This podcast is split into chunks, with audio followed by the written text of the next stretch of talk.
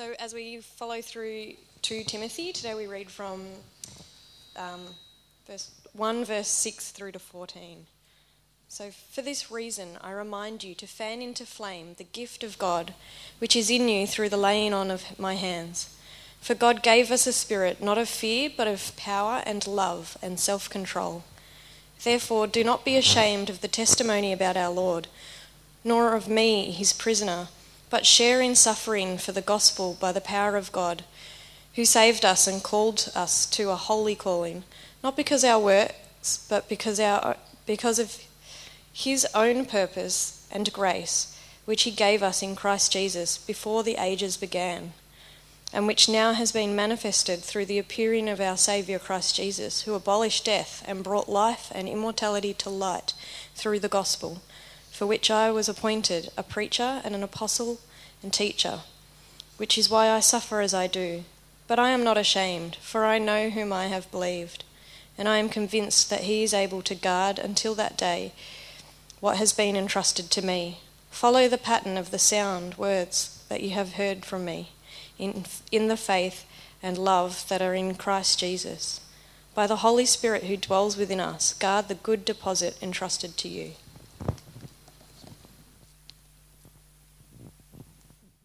Thanks, Susan, for that. Morning, guys. For those of you that don't know me, and I think all of you do, my name's Andrew. I'm one of the pastors here, and it's my privilege to um, lead you in the Word this morning. And um, I was at a, um, I'm just looking at the time and wondering how tired you guys are, but I was at a, a um, preaching conference for a couple of days this week. And you know, when you get to a preaching conference, you get all these pastors and preachers together, and and uh, there's always this one topic that they talk about. You know, when you go to different sort of like when you go to different conferences, there's always seems that one hot topic. And the topic that I discovered at preachers' conferences is how long do you preach for? And uh, of course, everyone's comparing and saying, "Oh, my people can sit for this." You know, my no, they don't do that. That's not true. I did. No, I didn't. I didn't. But then there's so there's these two stories, and one story is of a, a, a, a pastor who was notorious for preaching really, really long, and uh, the church was full of people, and he begins to preach, and he's getting on with it, and um, he preaches for two and a half hours. I, I heard that groan. He preaches for two and a half hours, but over the time, after about the one and a half to one and three quarter, people are looking at their watches, lunch is burning, you know, so people start leaving the church. To the end, he preaches, he finishes just after two and a half hours. There's one person left sitting in the church, an old man, dead still. And he looks up, and he's obviously lost in his message, and he doesn't even notice. He looks up and he sees this one man, and he goes and checks. How come this the guy's dead? Turns out he died perhaps an hour earlier. I don't know if that's true or not, but think about it. What a way to go under the word of the Lord, you know, in the presence of God with his people. Oh, really? And then there's this other story, and this apparently this is true. There was a young guy in Sri Lanka back in uh, a while ago. He was a, a young radicalized, I don't know whether he was a Tamil rebel. Anyway, he was radicalized young, bit inexperienced, and he figured that he felt like he wanted to prove himself and he wanted to kill Christians. And so he figured if I'm going to kill Christians, I should go to a church. So he goes up to a church that's full of people. And um, him, I don't know whether he's a Christian or not, but he, he figured, oh, you know, um, being a bit inexperienced, he goes up to the church and he thinks, some modicum of decency was in him. He thinks perhaps I should wait till they finish praying, thinking that they're just in prayers. But of course they weren't. They were in the sermon. And this pastor in Sri Lanka was renowned for preaching long sermons. And it went on and on. And he's waiting outside and he got tired. So he thought, I'm just going to sit in the back and wait. Well, he got converted during that sermon. He's now a pastor himself. You know, he didn't kill any Christians that day. So that's just to say, if I go long today, if you're not a Christian here, you may become a pastor one day. if you're old, no, never mind. We're in, uh, we began last week, Joel led us into a, the beginning of a short theme that we're doing for five weeks on 2 Timothy. We wanted to um, look at practical discipleship. We wanted to make, we wanted to, um, yeah, as a church, we like to look at doing practical things, things that help us to understand how to be disciples or how uh, to be followers of Christ in today's age. And so we've called it Discipling in Difficult Days. And uh, it's practical discipleship for us as individuals, but not just as individuals, also for us as communities. And um, that's in a world that can be really challenging at times. You know, culturally, it's challenging for us sometimes being a follower of Jesus, socially, legally. Uh, increasingly legally, it's going to be difficult in some areas. Relationally, it can be difficult. You being a follower of Christ, relationally, it doesn't always work so naturally nowadays in our relationships even within families, but also outside of families. And so we're using 2 Timothy to help us to see how we can be disciples and be disciple makers in the days that we're in. And last week, Joel did an introduction for us, and we, we read the first few verses of, of um, chapter 1 in 2 Timothy. Paul's intro, and he's and in that intro, he's, he talks about his personal connection with Timothy. You feel it, you read it, you see it. And he tells Timothy again that there's life, that, that the gospel, the, that the God's gift is life, that it's eternal, it's rich in Christ Jesus. The gospel promise has life, and that that's something that Timothy can hold on to. And for us, we discover that's something that we can hang on to as well. He reminds Timothy that he's loved not just by Paul, Paul loves him as a son, but not just by Paul, but by God Himself, and that, that that's something that Timothy can depend on, that he's loved by God Himself and he received that gift of love. And then we also looked at, um, for a snippet, we looked at the influences that Timothy had had in his life from his mother and his grandmother and, and generations, and that that influence wasn't just influencing in a, in a path, but it was actually a rich gift. He calls it a rich gift that was given to him by um, his mother and grandmother and those around him. Generations the blessing of the generations. So today we're reading just a, a, little further in there. We're reading from 6 to 14. And I wanted to give us a little bit of a context to this letter, this second, second Timothy, because it's a little different than First Timothy, isn't it? Paul's writing from prison, that's not abnormal. He does that, you know, fairly often. We often talk about that. But this is probably the last letter that he's, he writes. And it's different than the last time. Paul's convinced that this imprisonment isn't going to end well, that he's not going to get out of this one. This is going to be the end. He doesn't feel he doesn't think he's going to live after this imprisonment, and he actually didn't. There's a lot going in at Rome, right at this going on in Rome, right at this point in time. Nero is descending into madness. Uh, literally, they say that he was going mad, and you might have read about that before. The city is failing everywhere. City structures and things and social structures, the city is failing everywhere after that great fire of um, AD 64, the great fire of Rome. Everything starts to crumble and fail. Nero's going mad. But he wants to hang on to a modicum of his power and he deflects the blame for everything, and Christians become a convenient target and persecution is going on big time. And you may have read stories before where they would tar Christians and then they'd light them along the pathway so there'd be lights for, for Nero's parties, and all sorts of strange things were coming. But also, Christianity or being a follower of Christ, they made it an unlawful religion. And so, being a follower of Christ at that time was really, really a struggle. Paul himself is seen by the authorities as one as now as one of the key agitators. The last letters, he's often been imprisoned in homes. You know, he has how home imprisonment. That's kind of okay, isn't it? You've still got internet, you've still got your mum cooking, you've still got, you know. So, but this time he's not. He's in a deep, dark dungeon somewhere in chains, and this is the end. He's seen now as one of the key agitators for this movement, this Jesus movement. So much so that even a few of his workers abandoned him. If you read around that and you read in the letter, you'll see that he talks about some of the people that had abandoned him, that run off. Because it wasn't, it wasn't safe to be associated with Paul. His history of many imprisonments for the gospel have given him a reputation, and so people are distancing themselves. even other Christians, other Christian leaders, are kind of distancing themselves from Paul because he had a bad rep and it was kind of dragging their reputation down. There was a negative stigma at being associated with Paul. And this is a moment that Paul takes to write his second letter to Timothy. Some would even say he wasn't even strong enough to be able to write it, he dictated it, but Paul wrote this letter, at least dictated it. This is the moment he decides to write to Timothy in Ephesus, where the church was experiencing the brunt of persecution. Again, we've talked about in Ephesians before, I've, I've, talked about some of the stuff that was happening in Ephesus, some of the challenges that were coming.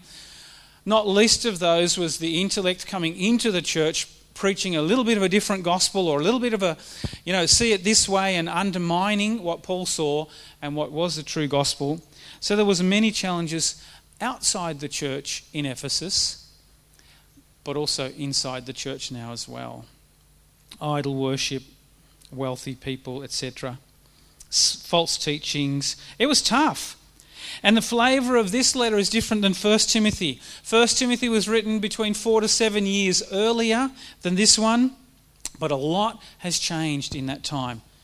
Paul's imprisonment has changed. He was free in between, but he's been imprisoned again, and it's gotten worse. And so the key word it's not written here, but the key thought is endurance. Is this is tough and we've got to endure. Paul's main concern is always is primarily the gospel and always the purity of the message of Jesus, even in the church. And we can see, we'll see later on as we look in this letter, you'll see that there was a threat inside the church that Paul addresses as well. But Paul would dearly love to see Timothy too. He says in that letter, I'd really love to see you. So it's quite a personal letter, as this would be the last time that he would communicate with Timothy, and we, I think we think Paul knew it. There's a deep personal connection and love, kind of almost like a, a father son, a parent son. Paul actually felt like his relationship with Timothy was like a son. So it was a really personal letter, however, but also because he knows he won't be around much longer to prop Timothy up, Timothy up or to continue to encourage him, he's concerned about Timothy's resilience and staying power. Timothy had a bit of a reputation. If you read some of the commentators, Timothy's reputation was as perhaps a little bit timid, um, a little bit afraid, uh, drew back a fair bit. Um, and that was a bit of a reputation. And in his ministry, and he began his ministry with Paul, Paul encouraged him and the workers around Paul, and they encouraged him quite strongly. But that was now not happening, and Paul's perhaps a little concerned for Timothy's resilience and staying power. Things are tough in society and in the church. And Paul says the gospel needs faithful and faith filled followers people to uphold it. And I think those are key words that, you know, that I've been praying for myself since I've been reading and, and beginning to study 2 Timothy, is that I would be faithful and faith filled. Because you can be faithful to God, but to have guts and courage, you need to be faith filled as well. So remember those words faithful and faith filled. I don't think I've got them up here, but anyway, faithful and faith filled. And that's what Paul wanted. He knew the church needed that. The gospel needed disciples in difficult times to hang in there.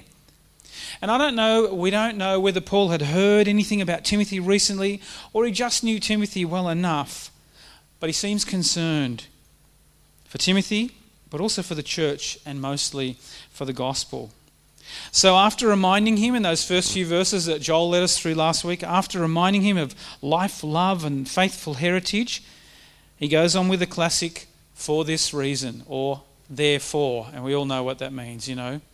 For what reason? Now we want to know. For what reason? For this reason. Because the gospel promises life, because you're loved by God, and because you've got such a rich heritage, for this reason, fan into flame. There's a couple of things that he says in here. as usual, Paul says a lot. But I wanted to highlight just the two things that we might need to hear and be encouraged by. Two um, when I read it, were two exhortations for me, and I felt like would be great exhortations for us as well.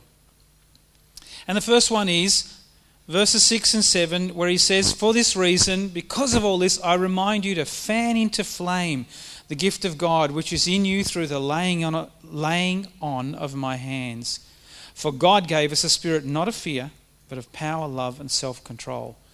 Fan into flame the gift of God which is in you through the laying in of hands. That laying, laying on of hands was, was spiritual and it was significant for Paul. He mentions that because it's important. That laying on of hands is a God thing. And God doesn't do timidity or fear when He lays His hands on you. He does power and love and self control. Paul says it there. You know, you got the gift, Timothy, not because I gave it to you, because I gave you this position because I was retiring.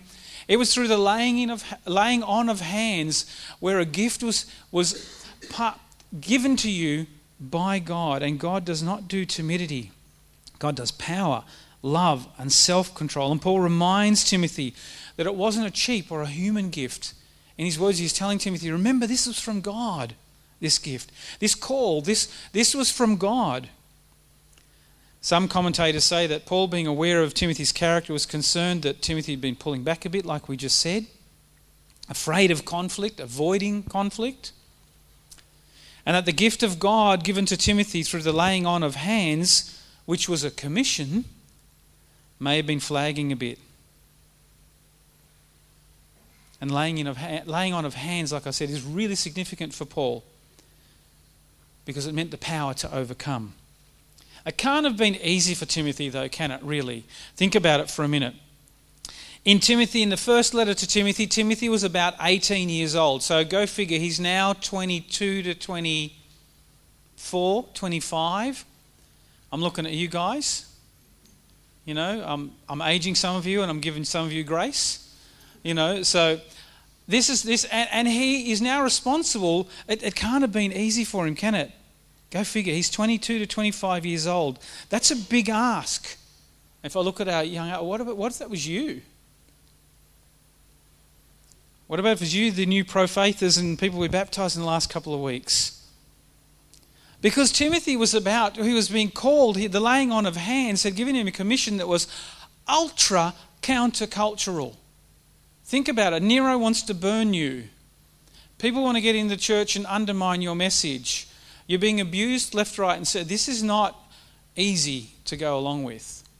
So, this commission that Paul's saying that Timothy has is countercultural in a big way, isn't it? And now, since Paul wasn't going to be around to prop him up, Paul wanted to strongly urge him and encourage him. He might have been doubtful or concerned that Timothy had it and that he might have backed off. And so we see that in the language. And that's why Paul uses this language fan into flame. Because why would you need to fan a flame if it was burning brightly? Why would you do that? Either it's gone out, or it's become a coal that's just glowing and it's weak.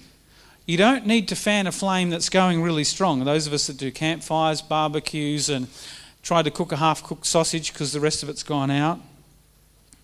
I'm reminded of many years ago, we, um, when we came home from missions, when we were out, when we came home for furlough, we would stay in Sue's parents' house, and they lived in a place out Wandon. Wandon is cold in the winter because we had to leave Holland in the summer, so our kids had enough holidays. So we would always holiday in the winter in Wandon. Winter in Wandon is not fun. Winter in Wandon is cold. And Sue's parents are resilient, to say the least. So they have one wood heater in the whole house. And my father in law, Frank, is very adept at keeping a fire alive. I'm not. And so in the morning, we'd get up at sub zero temperatures and the fire would have gone out. Apparently, there's a way to build a fire so that it's still glowing in the morning. I have yet not discovered it. Hence, gas ducted is me. So I'd be there looking for something with a little paper. Have you ever done that? No, you haven't. I'm the only one that's ever done that. You know, I'm blowing and blowing, half the ash is coming back at me. I've got two little toddlers telling me it's not working. you know. So I get this fan into flame. You don't fan a flame that's going brightly, do you? You, you fan a flame that's going out or has become weak. And Paul's reminding Timothy that it's a gift, it's a calling, it's a commission, and it's already in him through the laying in of hands. So it must, it needs to burn powerfully.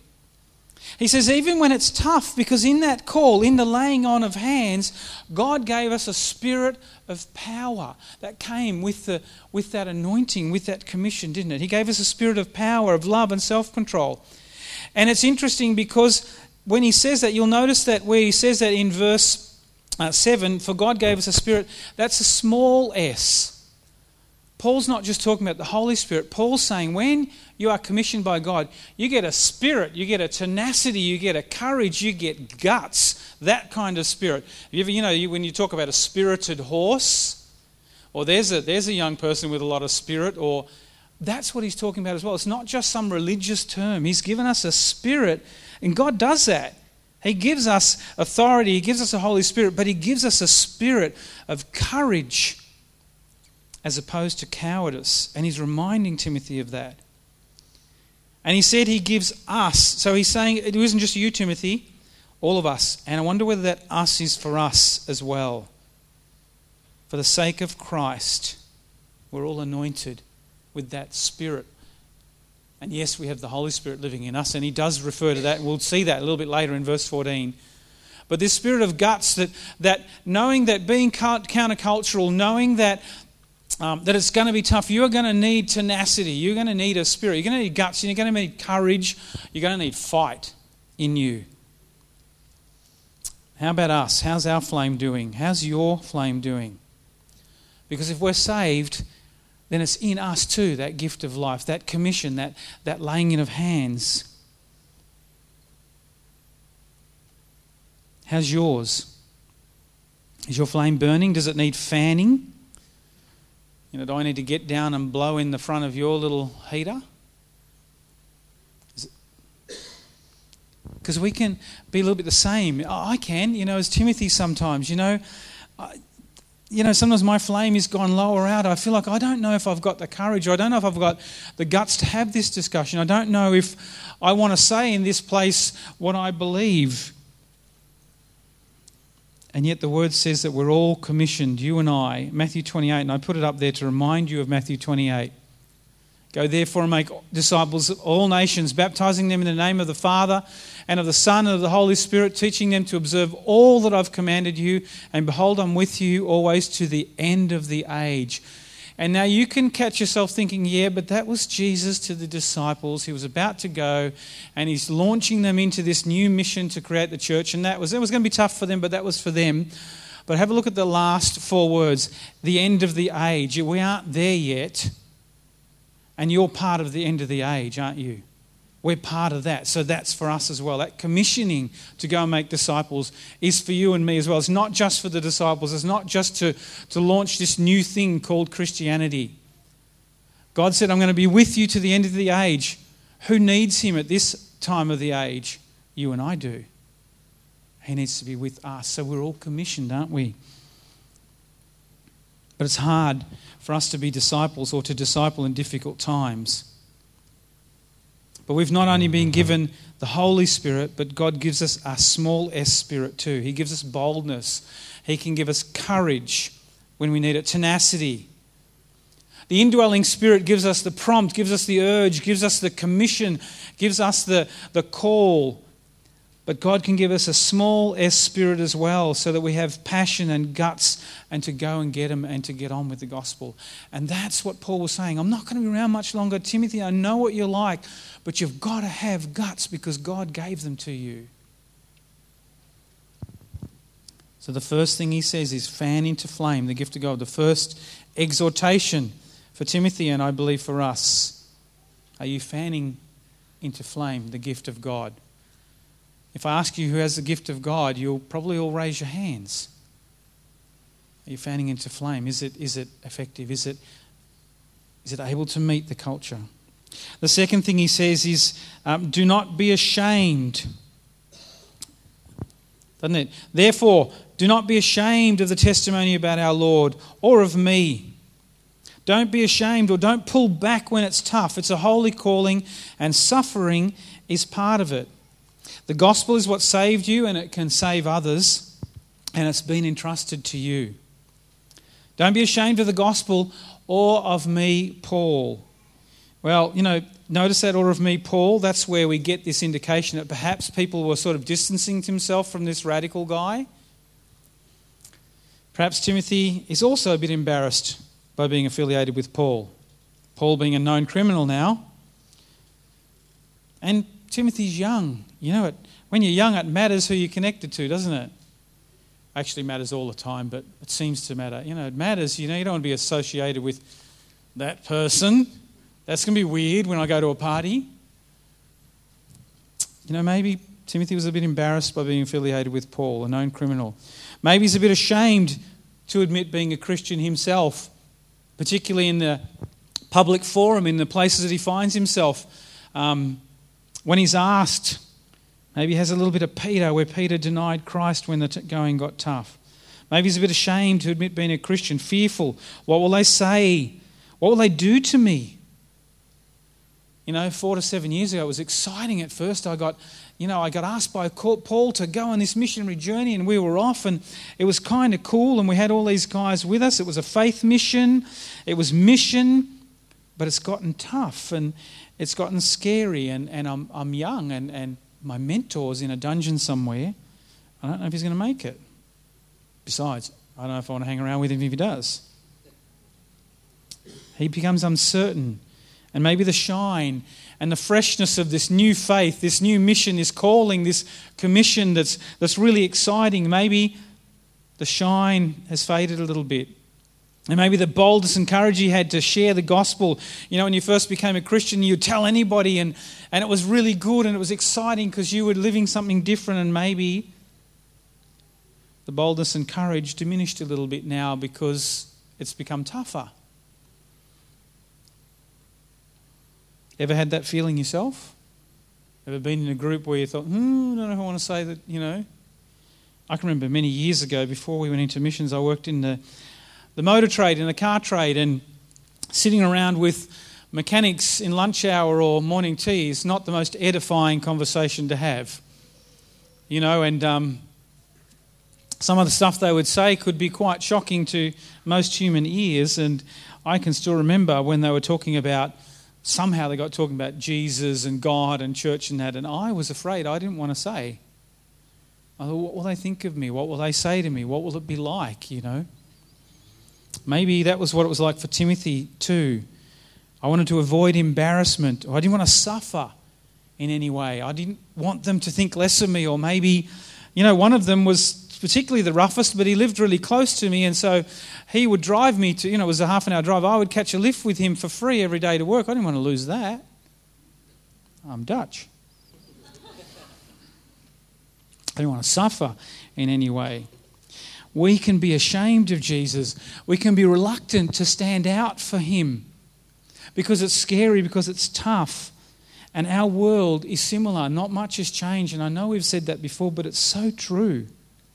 Our world is full of challenges right now, even right now. And we can be the same. The climate is hostile to Christian values right now in our country and in many countries. Not just, no, we think it's garbage, or not just, ah, oh, you guys are crazy. No, actively hostile to it now. Just like then. And maybe we're not yet being tarred and used to light the, uh, the, used to light the way for the parties of the elite. But there are pockets of opposition, if not persecution, even in our country, and we know it's true in other countries. Social implications, professional and relational areas where there might be implications, cost to your image or your status or your reputation. Maybe your business will suffer. We see that in some places. Maybe your social circle, you'll be affected. Maybe suffering will come in your social circle, jobs, careers, belonging, just being part of a trendy group or whatever you're looking for. There's so many ways that suffering can come. And I just read those out. They're the easy ways. In some countries, it's a whole lot worse than that.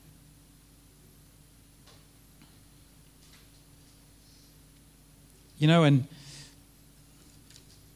carrying out the commission, having courage, and standing up for Jesus can lead to suffering, and no one wants that. Except Paul, as usual. Yet we know from the word that suffering is a part of following Jesus, isn't it? Paul says as much.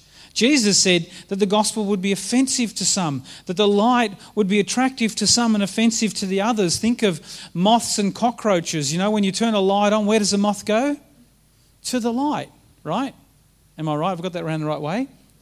And what if you, how many of you have, have cockroaches in your house? No? well, in Uganda, they're big as horses. Well, maybe not horses, but they're big. And, you know, they're in the dark, and as soon, and you can hear them. That's how big they are. You can hear them trying to climb up onto your bed or to, you know, not really, but they, you can hear them scratching around. What happens when you turn the light on when there's cockroaches in the room? They run.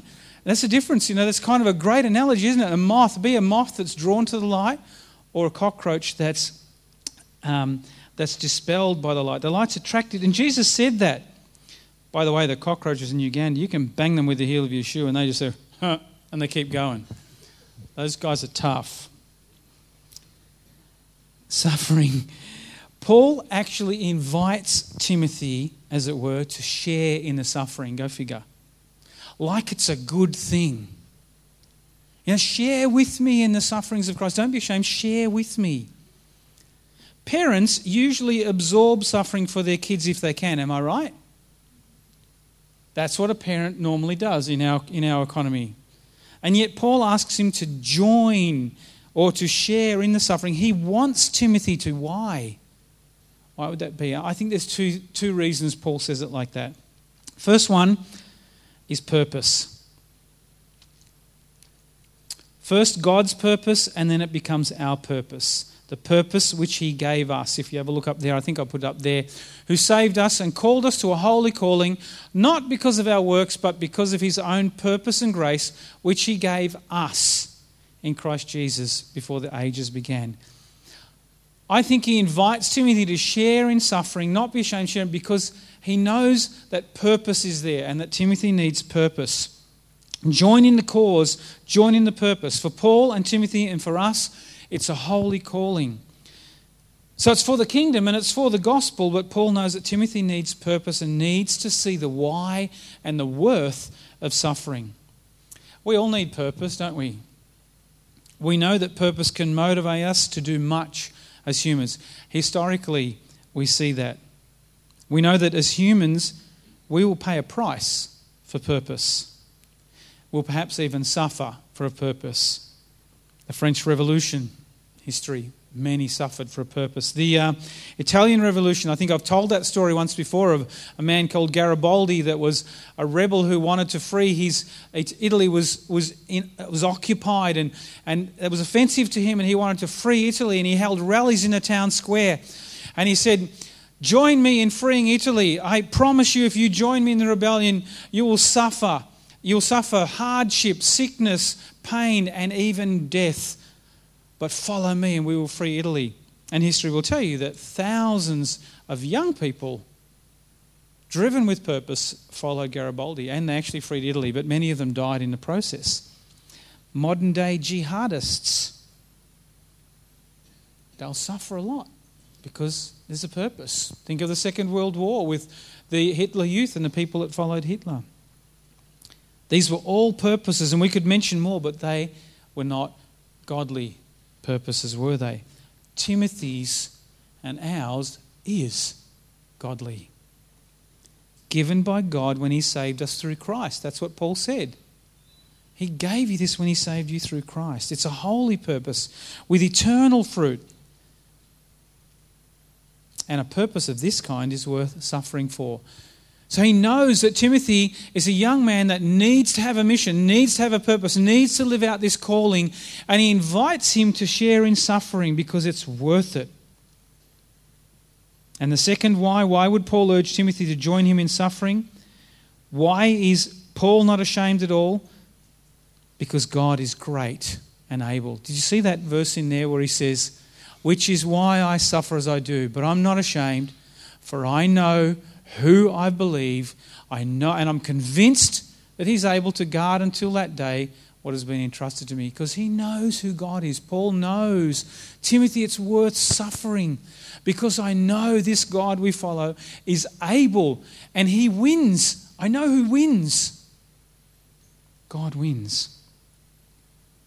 Paul sees the big picture that God has shown him and he's absolutely convinced of God's plan and power.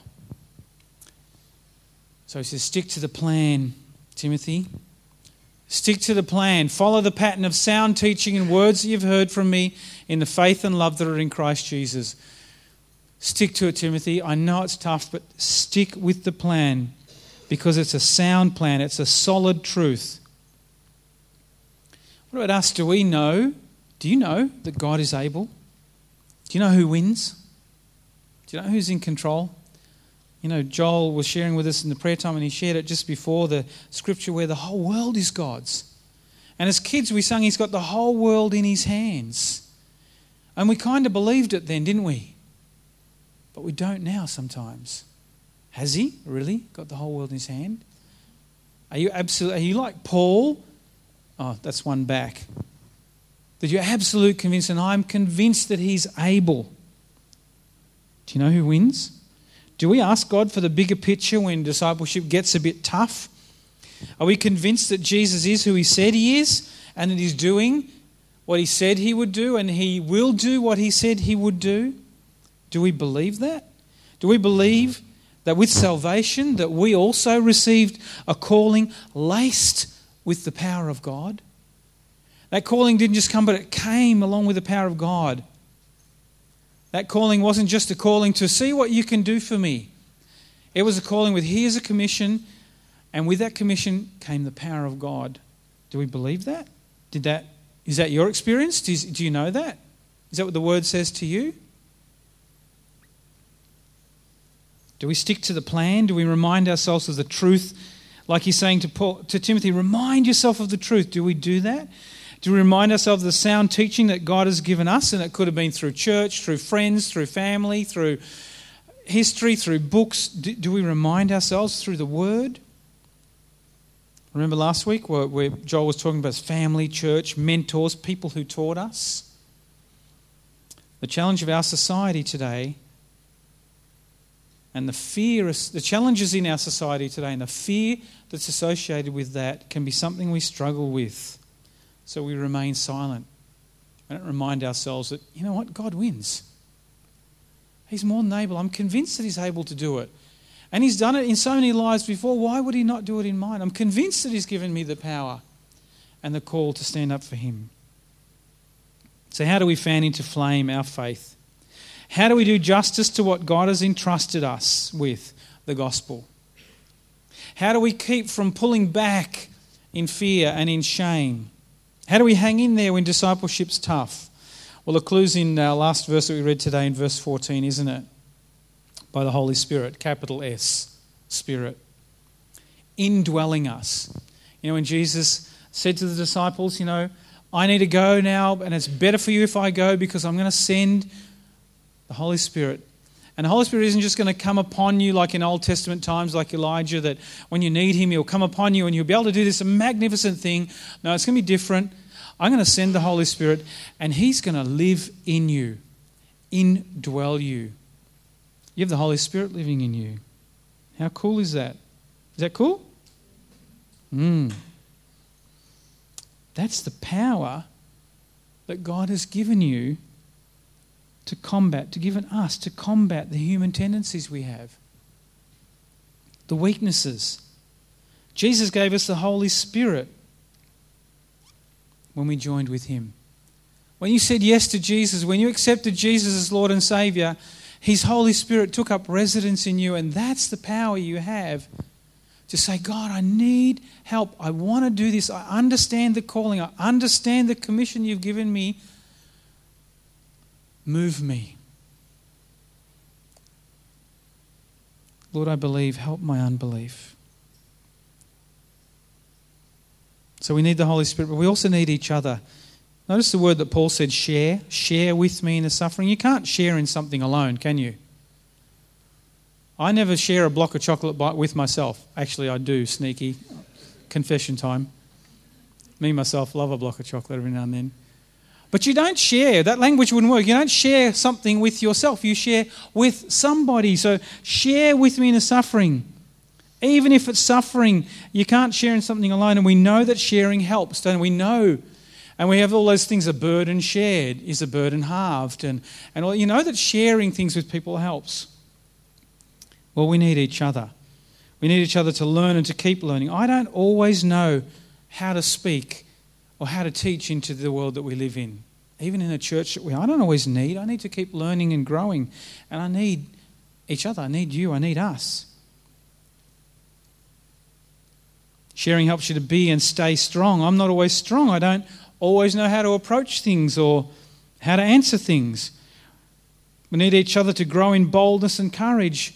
I can be easily silenced or fall into waning or, or, or, wanting to be liked or, or not to be in conflict. It's, it's much nicer being a pastor of a church where everyone really loves you, right? I'll say that again. It's much nicer being in a church where everyone really, you know, seriously, it is. Who doesn't like that? But I need us. I need each other. We need each other. We need to share to grow in boldness and courage. That we can be fellow followers in the world, that we can help each other. Paul said, guard the good deposit. It's a good deposit. God is good. Know, the end, he said, guard the good deposit entrusted to you. It's good, Timothy. It's not bad. It's good. His purposes are good. His way is right. And the world is His. And that's a word to you and I today. That's not going to change. It's still God's will today. God will continue to move forward and see His kingdom come. And we're called to keep moving forward. Jesus is our model, isn't it? Jesus is the one we look to. His flame burnt strongly. His passion for us, his passion to save us, was unwavering. He wasn't ashamed of the Father or ashamed of the truth. He spoke it boldly, and it cost him. He spoke it boldly, knowing that it would change lives, yours and mine included. That's why we're sitting here today. And he suffered for it. You know, when, when we're ashamed, when we're fearful of suffering, we look to Jesus, who was not only not ashamed, but he actually took our shame on himself. Not only was he not ashamed, he said, Give me your shame. He took our shame on himself. Our ashamedness was cast on him. Every time that I think, I'm so ashamed of Jesus and I'm so, I feel so guilty for, being, for doing that. Jesus took that. Not only was he not ashamed, he took your shame. And while we can suffer sometimes, look at Jesus who genuinely suffered to the point of death just so that we could live. And he did it willingly. Not because he had to, not because he felt obliged to, but because he loved us and he loves us deeply. Knowing that his work would save us from our sin and save us from ourselves. That his work would restore us to a right relationship with God. That it would give us life Back to the start of what, what Paul is telling Timothy it's life. It would be a good gift. That's what Jesus' sacrifice gave us a good gift, new hope, and a purpose that eclipses any purpose that you could ever dream up.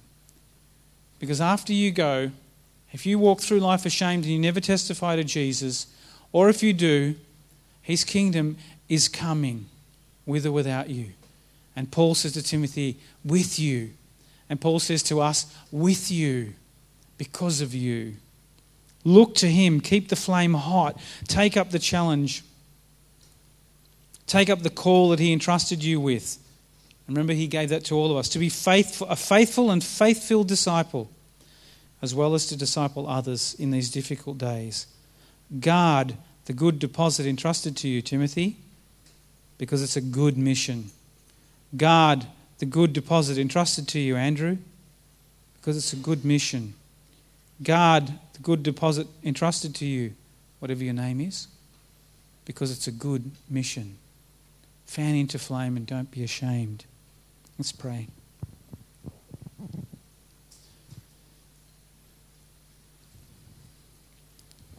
God, we thank you and praise you for your word for instruction, for reminding, but also for reminding us just how great you are and how much you've done. That we don't walk into a situation, unpre- that a situation that's unprepared or that you don't even know about, that's surprising to you. We're not part of a world that has shocked you, that you weren't watching for a moment and things have gotten real bad, and you're 100% aware of where we are.